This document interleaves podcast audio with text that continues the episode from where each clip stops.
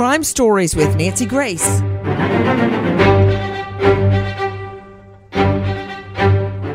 I don't want to jinx it, but is it really happening? Is Joran Vandersloot set to make his way, handcuffed and in leg shackles, of course, from Peru to the U.S., specifically a federal court in Birmingham, Alabama?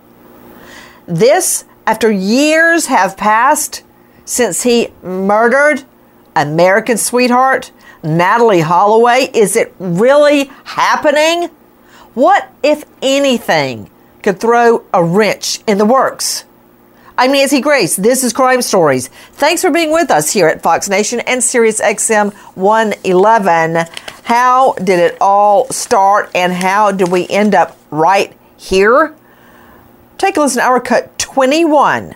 When I first got the call that Natalee was missing, I was I was returning from, oh gosh, it was Memorial Day weekend. I was returning from our family's lake home and got the call that it's the dreaded phone call that no parent ever expects to receive. And then was traveling somewhere outside of Memphis, Tennessee, between Hot Springs and coming into Birmingham, and the caller said that Natalee was missing and that no one had seen her and that she'd missed her flight.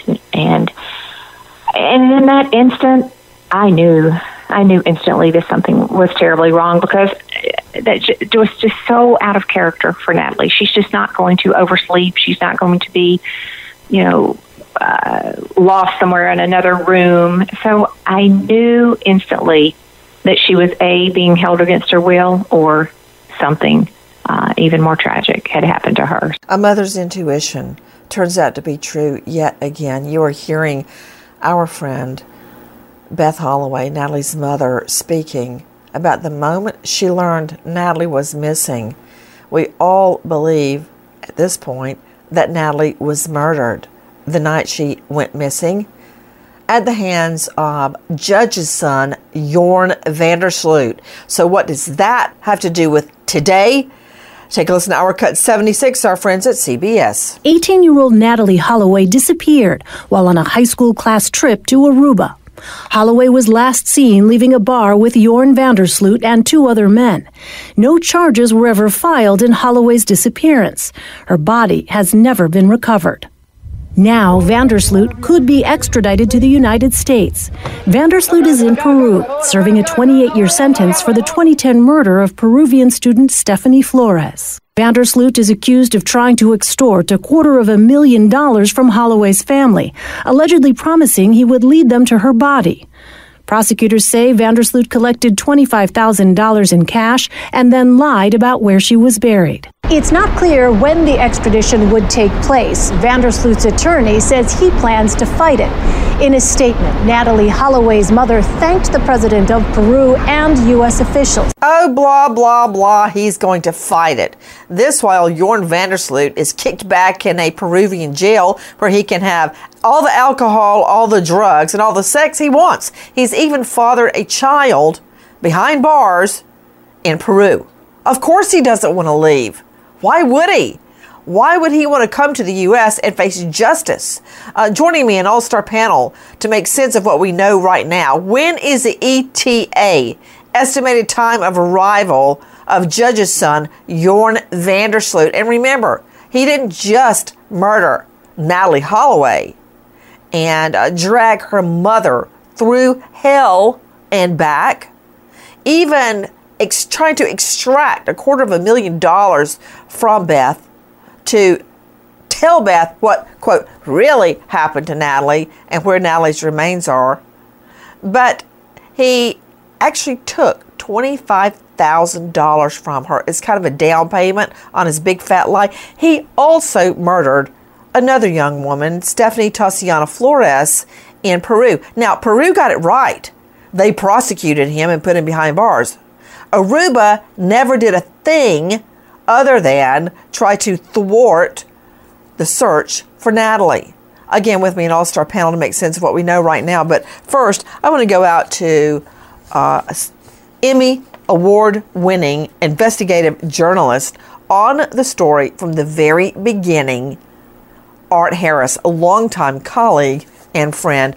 Art, can you believe you and I pounding the pavement when Natalee goes missing, trying to find Natalee, trying to find the truth, and here we are. We're this close to getting Joran Vandersloot on American soil. I'm in shock, Nancy. I mean, he has done everything to dodge the bullet, and uh, and this is something that uh, you know between all the jurisdictions, I never thought would would see the day, but uh, apparently we have an extradition treaty with.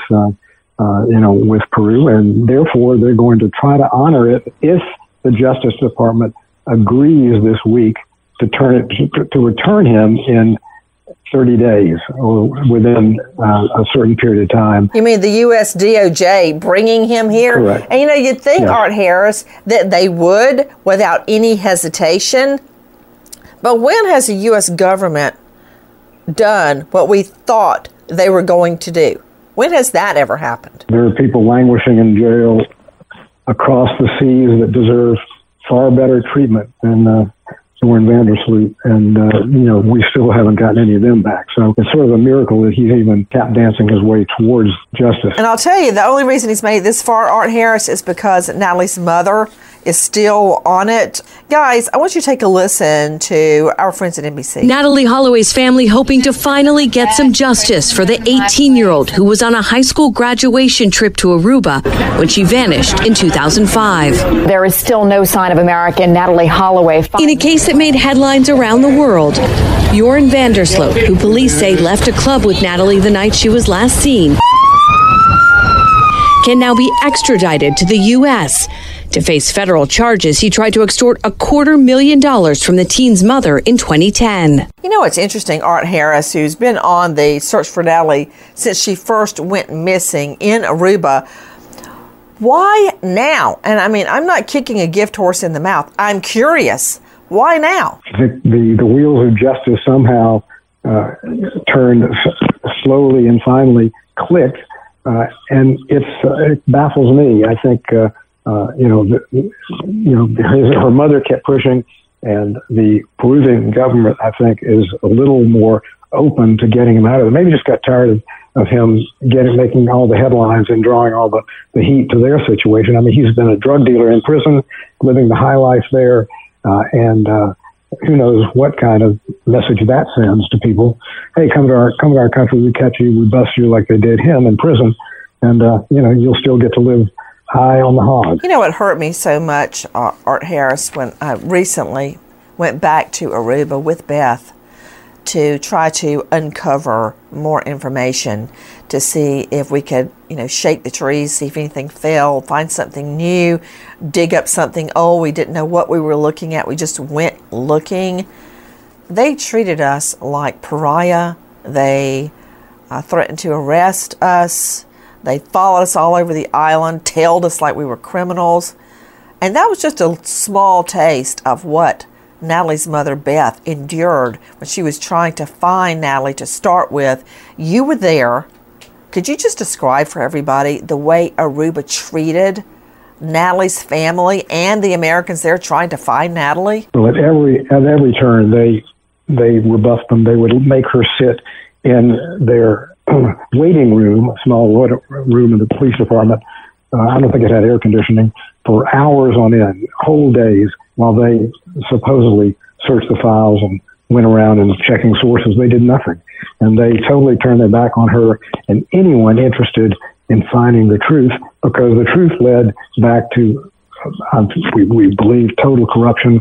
The father, who was a sitting local judge, is the one who went to bat for his son. And, uh, you know, this was a kid who had money, he had connections, and who knows what else he had on other people. But he, uh, she, they were, they were treated like dirt, like you were, Nancy, maybe even worse. But it was different for me, Art. I didn't have a dog in the fight, no skin in the game. Uh, Sheryl McCollum is with me right now, uh, founder and director of the Cold Case Research Institute and star of a new hit series, which I love, called Zone 7 Podcast. Sheryl, it didn't bother me at all to have a little, uh, let's just say, altercation with the Aruban authorities. she, Beth, had a lot on the line at the time. She was looking for her daughter. I, I, I didn't have that constraint when they bothered us. Correct. And you know, I remember something Beth said at the time. She said, if they lock me up, good. I'll have their undivided attention for three days to talk to them and ask them questions. So she Uh-huh. was undeterred as well. Um, and she even told us at the time it was a very different trip to Aruba for her. For the first time going there, she felt empowered. So it was nice to see that transformation in her that she was no longer intimidated or afraid. She went there with the full gusto arrest me, don't arrest me, ban me from the Holiday Inn for life. It's not going to stop her. No, we were not concerned about getting arrested. I can say at least that much. Crime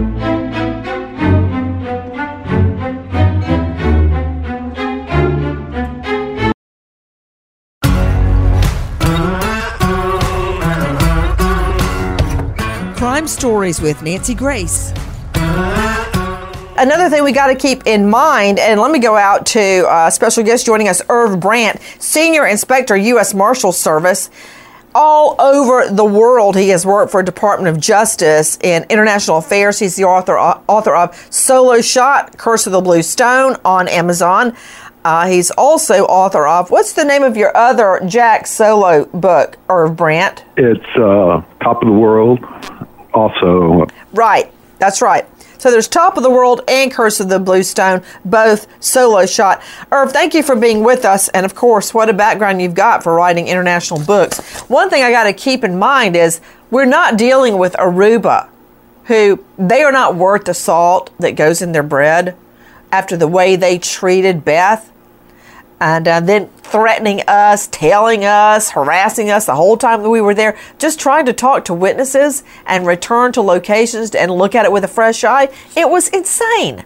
But that said, Natalee was kidnapped and murdered on their watch, and they never lifted a finger. In fact, they aided and abetted Joran Vandersloot getting away.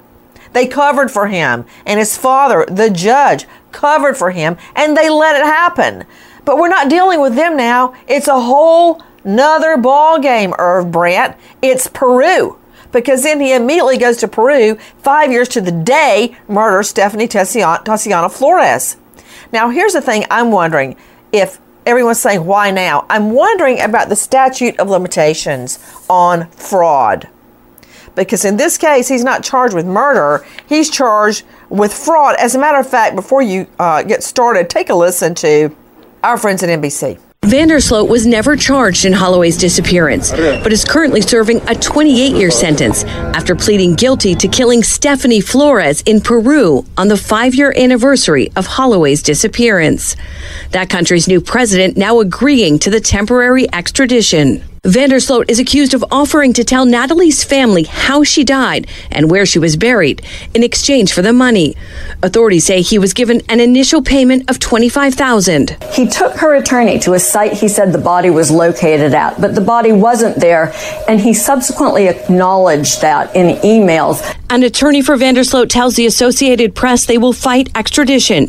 okay this is what we know we know that joran vandersloot's lawyer wants to fight extradition. It's my understanding irv brandt that for federal fraud the statute is 10 years. That could be why suddenly this is coming to fruition now. That could be a reason. What do you think? Well, Nancy, yes. Um, it's my understanding that once the the charges have been indicted, the clock doesn't begin because he's in custody mm, mm-hmm, mm-hmm. in Peru. Yep, you're right. and it's it's it's very much like when you have someone in state custody and then the feds charge that person indict that person then you bring that person into court on writ of habeas corpus and you're just borrowing them from state custody and as soon as the trial's over you're going to send them back to state custody this is the same thing except it's with countries instead of jurisdictions So, are you saying the U.S. statute of limitations did not start running when he was indicted on wire fraud and extortion on Natalee's mom? correct Okay, that makes perfect sense. So, that leads me back around to the question why now? Now, there's a lot of theories out there, but uh, I want to hear what they're telling us from WBRC Fox 6. The first step will be an extradition hearing in Peru, where Joran van der Sloot could try to fight this. Even so, Town expects him to be back on U.S. soil within the month. Then van der Sloot will be brought to the federal courthouse here in Birmingham, where he will be arraigned, assigned an attorney, and then held in custody until his trial. That could be anywhere between two and five months. So, Irv Brandt, how is it going to go down? What's going to happen is since it's been approved, extradition has been approved, that the Peruvian government is willing to turn over Van for the U.S. to prosecute him, then return him back to Peru. Okay, wait. So you're saying the extradition is a temporary extradition in that Peru is going to allow the U.S. to pay for him to be extradited, brought to U.S. soil to be tried on wire fraud and um, extortion of Natalee's mother. Extortion. And then he will either do time here or he will be sent back to Peru, and that's between the two countries. I predict he will stay in the U.S. No, Nancy, he, he won't stay in the U.S. He's going to be returned after he is uh, after his trial. I mean, unless anything happens to him in jail. Well, that's, that's absolutely correct. In the U.S., in the federal penitentiary. In the U.S., which could happen. Nancy, can I Oh, hold in? on, hold on, Irv. A power greater than yours has intervened. Go ahead, Sheryl McCollum. I mean, she'll just keep trying to break in until you let her in. So you just might as well let her in. Go ahead. Well, I just think it's important for people to understand we're not going to get an itinerary. This thing is what we call a bus ride. He ain't even going to know when he's leaving. He's all of a sudden going to be taken out of his cell. The next thing he knows, he's going to be on an airplane. Next thing he knows, he's going to be in a jail cell in Birmingham. It's going to be fast, and it's going to be Okay, with can- anybody can I knows. break Go back ahead, in? Irv. Yes, Nancy, please. can I break back in? Okay. I've conducted and supervised thousands of international extraditions, and I have also done it from Peru. They're going to issue a surrender warrant to the Office of International Affairs. Once International Affairs receives that surrender warrant, typically they're going to do it within 30 days. Okay, hold on right there. Who issues who a surrender warrant? The Ministry of Justice in Peru Okay, has agreed to the extradition. okay, And once a surrender warrant for Van der Sloot is issued and it's received by the DOJ Office of International Affairs, either the United States Marshal Service or the FBI will make arrangements to bring Van der Sloot back to the United States. Now, they're not going to announce it and they're not going to give any details for security reasons, but it's been my experience that they're going to use the FBI would either use one of their jets or the U.S. Marshal Service would charter a jet. you mean a civilian jet? That's correct. The U- U.S. Marshal Service uh, would charter a jet. The FBI has jets. I don't know if they have jets with that kind of range from Peru Yeah. to Birmingham. But since it's a formal extradition, it's it's not an issue. You can transit. You could refuel in other countries, also U.S. cities, because the venue has been established. You don't have to worry about landing in, like, let's say, Miami and having to do a Rule 40 hearing in Miami. What's a Rule 40 hearing? I'm a state prosecutor. I'm a gunslinger. I don't know all of your federal numbers and rules. It, it, it's an identity hearing uh, that a defendant's entitled to to show the government to prove that he is the person, not just the name, but the person himself uh, being extradited. But it, this wouldn't be the case since it's a formal mm-hmm. extradition and they have a surrender warrant. Got it. So let me recap this. Peruvian Ministry of Justice agrees to the extradition. They provide a surrender warrant to the U.S. Department of Justice. Then, once that has happened, the FBI will either send their jet or the U.S. Marshals will use a commandeer civilian jet, go get him. And Peru is basically saying, hey, he's yours, COD, cash on delivery. Uh, you can transport him. We're not interested. So then we go get him. We bring him home. Maybe stop for refueling. Get him to the federal court in Birmingham, and then he goes and cools his heels in a U.S. holding facility until he goes to trial. Is that right?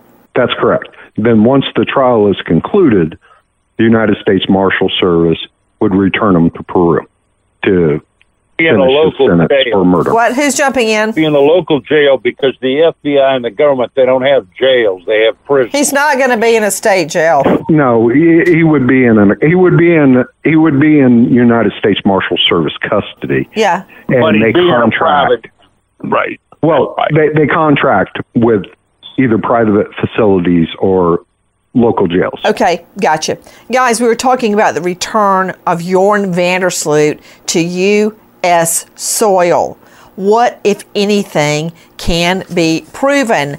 Now, I don't uh, know if you've heard this or not, but believe it or not, somehow woven in to this cobbled proceeding is a fake stab wound. Yes, take a listen to our friends at AP. His lawyer claims prisoners are purposely targeting him. The inmates have realized that if anything were to happen to Joran Vandersloot, for example, if Joran Vandersloot were to die, as a consequence, the prison would close, and this is what they are trying to do close the prison. And to do this, they are using Joran Vandersloot as a guinea pig. Prison officials deny the claims, saying Vandersloot has superficial wounds on his abdomen that were probably self inflicted. So Joran Vandersloot has self-inflicted wounds? For what reason?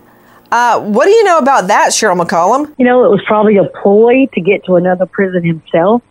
We know that he was running cocaine out of the prison. Maybe he had a, a better business opportunity somewhere else. Literally, it was self serving, that I can guarantee. Okay, to Art Harris, what, if anything, do you know about his self inflicted stab wound? And what antics like that could stop this extradition? Well, there's always the medical facility that he might get sent to, and who knows what he'd have access to there.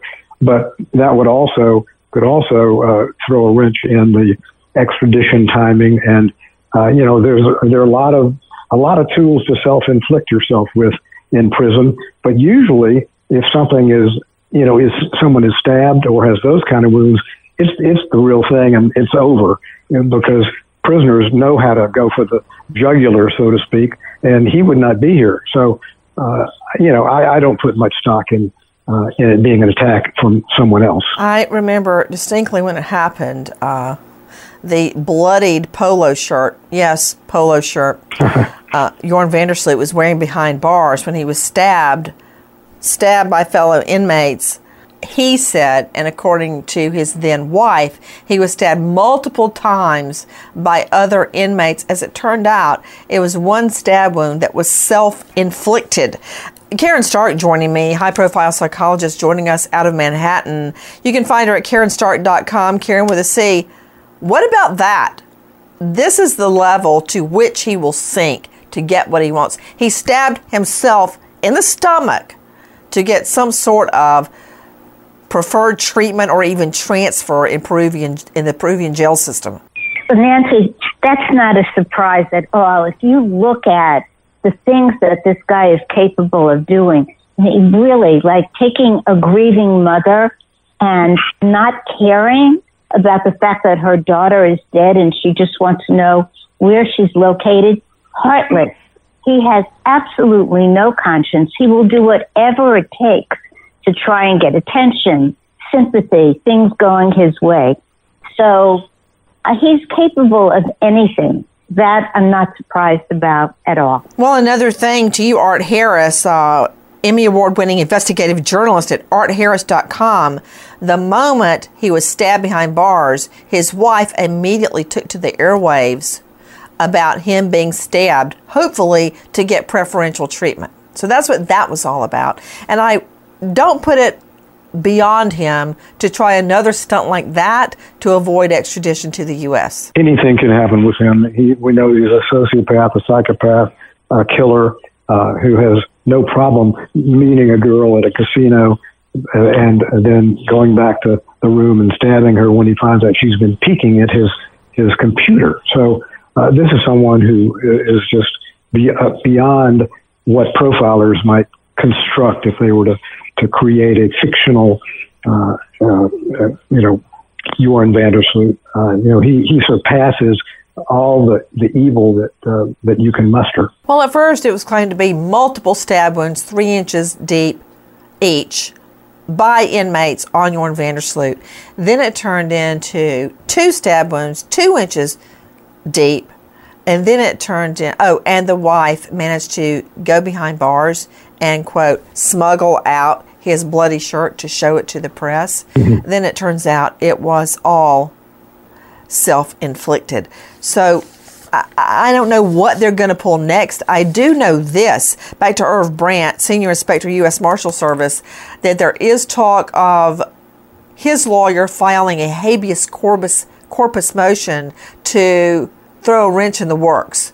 What do you know about that, and how would that work? Nancy, uh, that's always a possibility when it comes to formal extraditions. The host country, uh, the country with the defendant currently, uh, has an appeal system that the lawyers can go through, but the president of Peru has already signed off.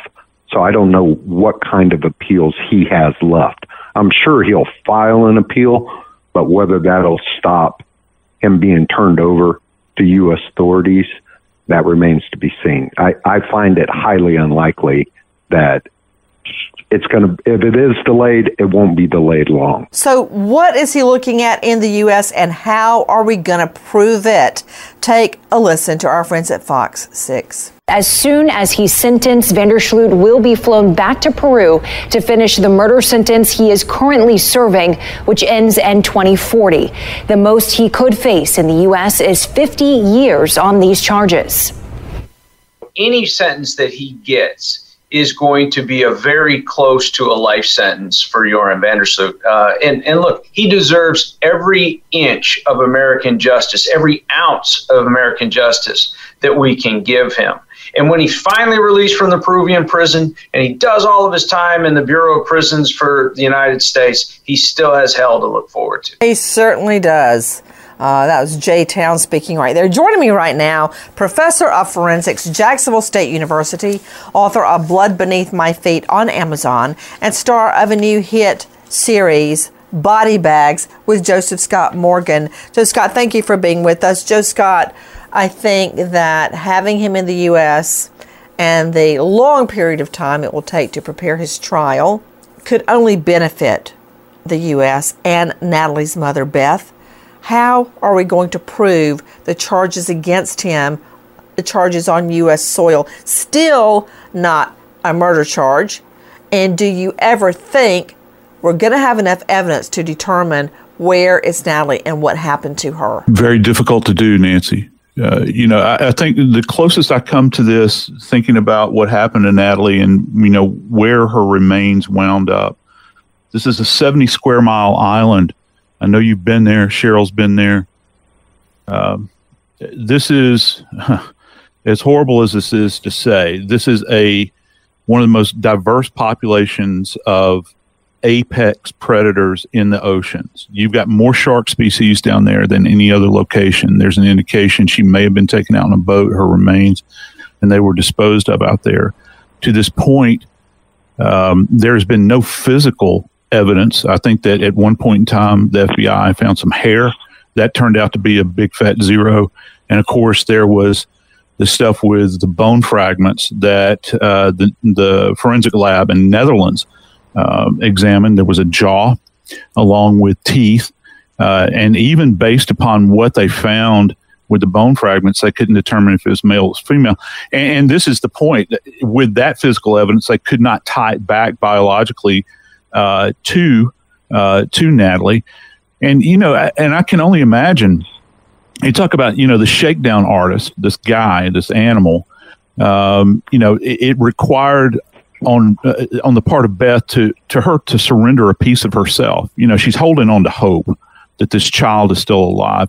She has to give up a DNA sample, and of course, it was it was a goose chase, um, and and then the shakedown you know, it comes to that point. I, I think the, the one point of leverage in this is that he will be in the United States, and we know that, you know, as Art had mentioned, this guy is just rife with all kinds of psychological issues. If they can leverage him in some way while he is here, to come up with some kind of indication as to where he deposited her remains. I, I have no doubt that he brought about her death. It's just the reality of trying to determine where on that little plot of land down there he disposed of her. We keep talking about Aruba, or at least I do, being complicit at Natalee's death and then not helping her family at all. They knew what was happening with Jorn Vandersloot. Natalee Holloway was by far not his first victim. Take a listen to our cut 60. This is Bob Plummer uh, talking to me, a chaperone on the trip, that ill fated senior trip. Natalee went but never came back. Listen. Joran, uh, he was in the casino every night in the resort as well. Mm-hmm. So he was mm-hmm. already in contact, you know, or seeing and around uh, our students, you know, pretty much every night from the first night when we got there. So I'm pretty sure that's where he first made contact uh, with, with any of our students before they even went to Carlos mm-hmm. and Charlie's, and then probably heard that that's where they were going uh, each night and somehow ended up there uh, with them each night.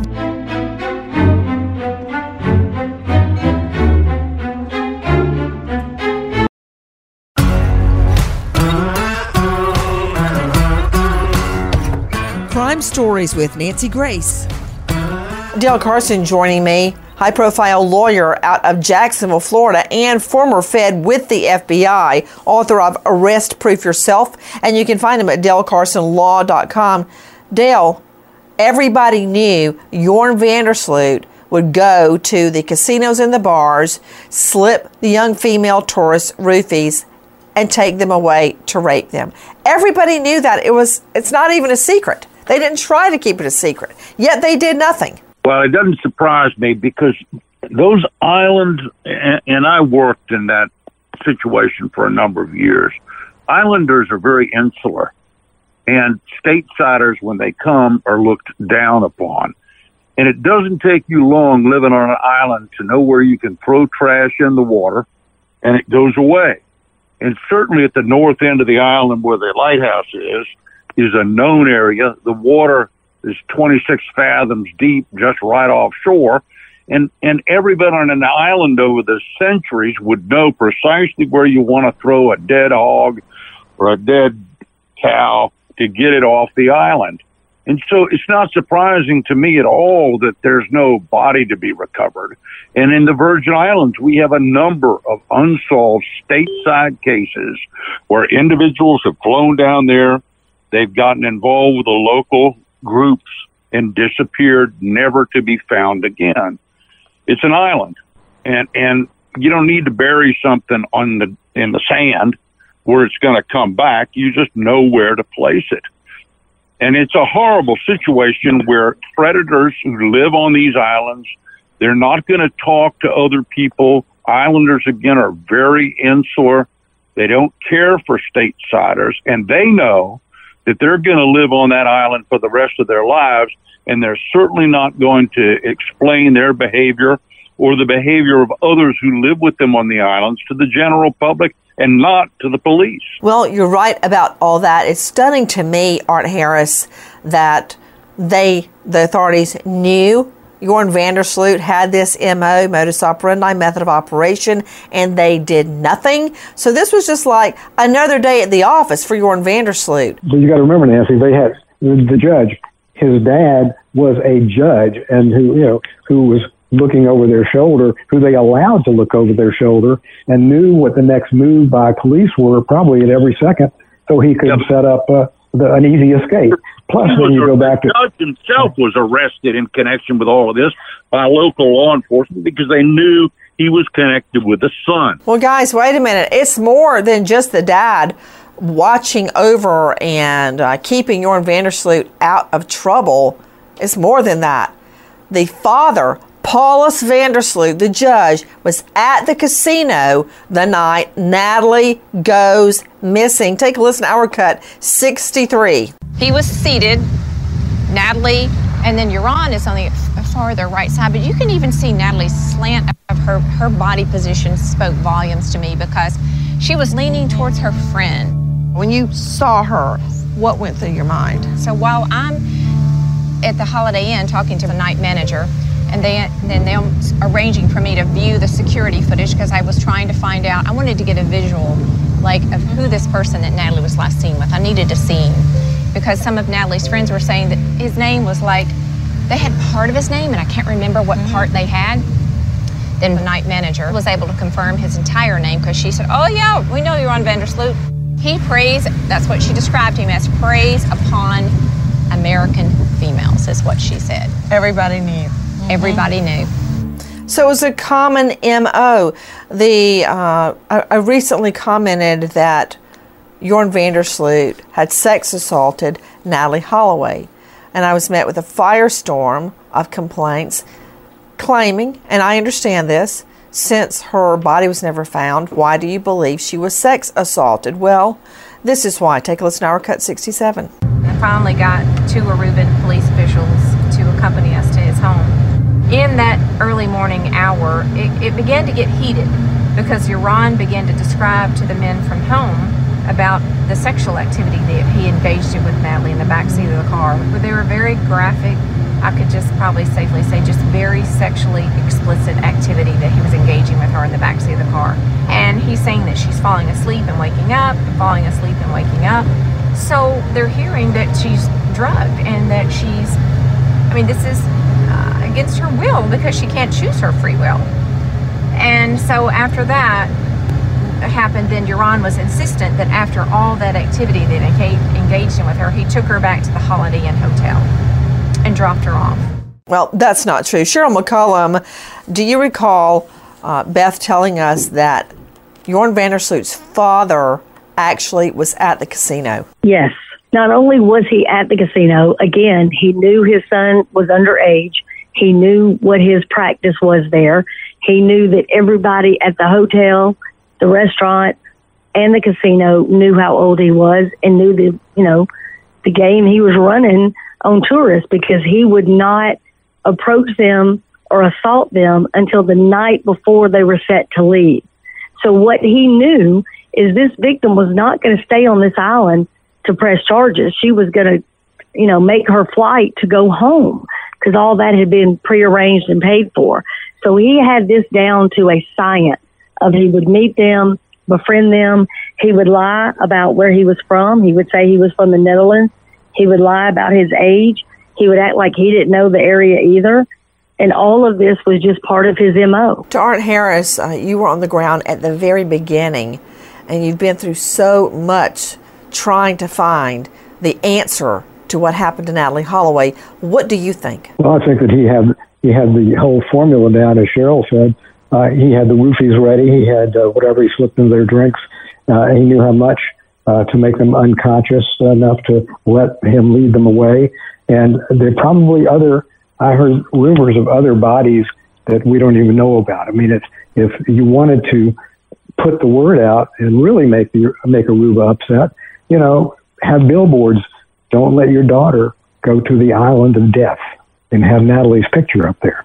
Whether Natalee's remains will ever be found is a question that hangs over the current investigation and soon to be prosecution in a U.S. court of law for extortion and wire fraud, trying to bleed Natalee's mother dry of a quarter million dollars in exchange for the truth about her daughter.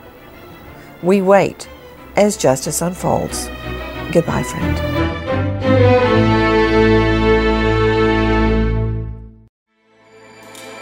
With everything you have on your plate, earning your degree online seems impossible. But at Grand Canyon University, we specialize in helping you fit a master's degree in education into your busy day. Your graduation team, led by your own GCU counselor, provides you with the personal support you need to succeed. Achieve your goals with a plan and team behind you. Find your purpose at Grand Canyon University. Visit gcu.edu.